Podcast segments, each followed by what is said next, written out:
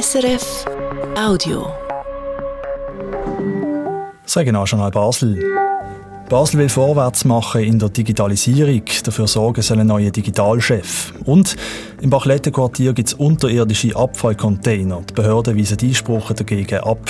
Das Thema am Freitagmittag mit dem Marcello Capitelli. Es ist einer der Legislaturschwerpunkte der Basler Regierung, die Digitalisierung. Die Verwaltung macht jetzt einen weiteren Schritt. Sie hat extra eine Stelle geschaffen, die Stelle vom sogenannten Digital Chief Officer. Heute Morgen hat die zuständige Regierungsrätin Tanja Soland informiert, wie die Digitalisierung beim Kanton konkret aussieht und der neue Digitalchef vorgestellt, Benedikt Erni.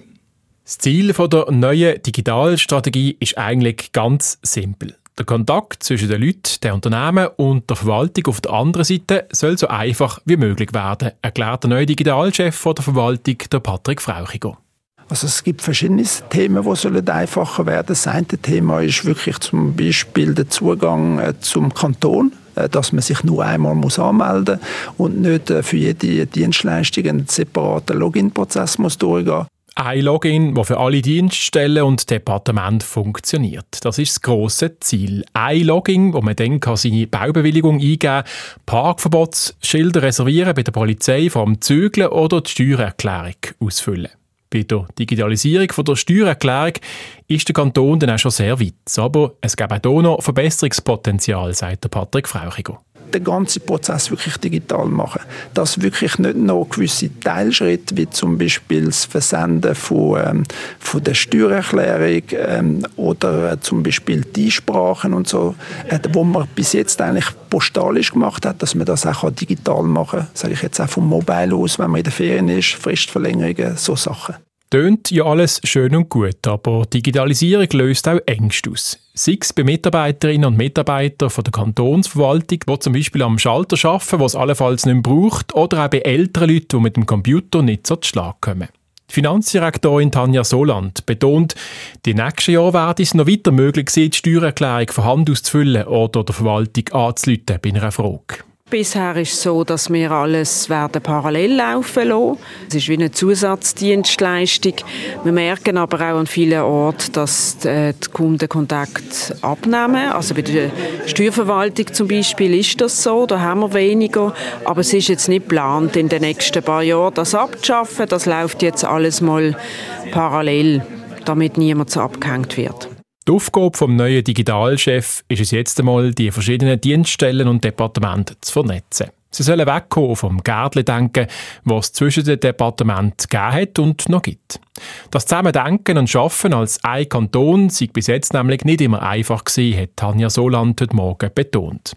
Dass die Digitalstrategie vom Kanton aufgeht, braucht es also die Vernetzung von Leuten untereinander ganz analog der Benedikt Erni über die Digitalisierung im Kanton Basel-Stadt.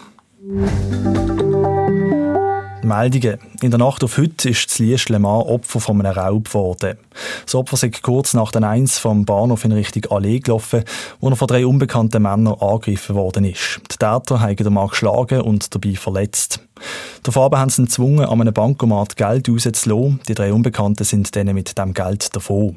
Polizei sucht Zeugen, die etwas gesehen haben. Die Täter sind alle etwa 22 Jahre alt und haben dunkle Kleider an. Das Basler Baudepartement will vorwärts machen mit einem Pilotprojekt von unterirdischen Abfallcontainern im Bachlettenquartier. 29 Standorte mit so Unterflurcontainern soll es geben, die ein Jahr lang getestet werden. Der Gross Rot hat schon 2019 Ja gesagt dazu. Der Widerstand gegen das Projekt war aber gross. Gewesen.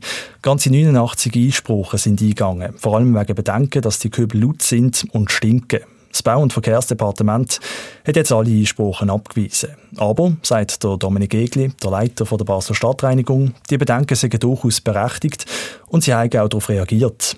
Aufgrund von diesen vielen Einsprachen haben wir dann an bestehenden Unterflurcontainerkübel getestet, wie viel Lärm machen sie, wie viel äh, Geruchsbelästigung machen sie und wir haben dann festgestellt, dass es für eine enge Stadt, also wenn ein Köbel wirklich nah an einem Haus ist, dass es tatsächlich eine zu hohe Belastung ist. Und aufgrund von dem haben wir die, die Unterflurköbel neu ausgeschrieben und verlangen jetzt äh, von den Anbietern, dass sie einen Grenzwert einhalten, wo wir bestimmt haben und wo wir auch bestimmt haben, wie sie überprüft werden müssen. Er sei zuversichtlich, dass sie bis im Sommer einen Anbieter finden, wo Köbel liefert, wo möglichst wenig stinken und leislich sind. Bis die ersten so Köbel im Bachletten stehen, werde es aber sicher nächstes Jahr, je nachdem auch, wie viele Einsprachen weitergezogen werden. Und jetzt schauen wir noch früher aufs Regionaljournal von heute zu oben. Regionaljournal Wochengast. Sie ist eine der bekanntesten Sängerinnen von Basel, Anna Rossinelli. In ihrem neuesten Album wird Baslerin so persönlich wie noch nie vorher. Erzählt in ihren Liedern von Zeiten in ihrem Leben, wo alles andere als einfach sind. Mother, also Mutter, heisst ihr neues Album. Meine Mutter ist den grossen Stellenwert gehabt, weil ich halt einfach ohne Vater eigentlich aufgewachsen bin. Mein Vater ist mit, als ich sechs war, ist gestorben und durch das war meine Mutter alleinerziehend und halt sehr einen grossen Stellenwert hat sie eingenommen in meinem Leben. Es geht in ihrer neuen Musik aber nicht nur um ihre Mutter. Nein, sie setzt sich auch mit ihrer eigenen Rolle auseinander. Anna Rossinelli wird nämlich gleich das erste Mal selber Mutter. Ihr Album ist eine Hommage an starke Frauen. Also ich meine, wir haben kämpfen dafür, dass wir Auto fahren können. Wir haben kämpfen dafür, dass wir im Theater spielen können. Ich meine, wir haben für alles eigentlich müssen kämpfen, dass wir Wahlrecht haben. Ich glaube, das vergisst man einfach auch oft. Und ich finde, das muss man auch würdigen. Und Mother ist wie eine Würdigung an all die Kämpfe, die ganz viele Frauen vor uns auch gekämpft haben. Ja. Anna Rossinelli ist unser Gast vor der Woche. Wir reden mit ihr über ihre Familiengeschichte, über Frauenrecht und über ihre ersten Fernseherfahrungen. Regionaljournal Wochengast.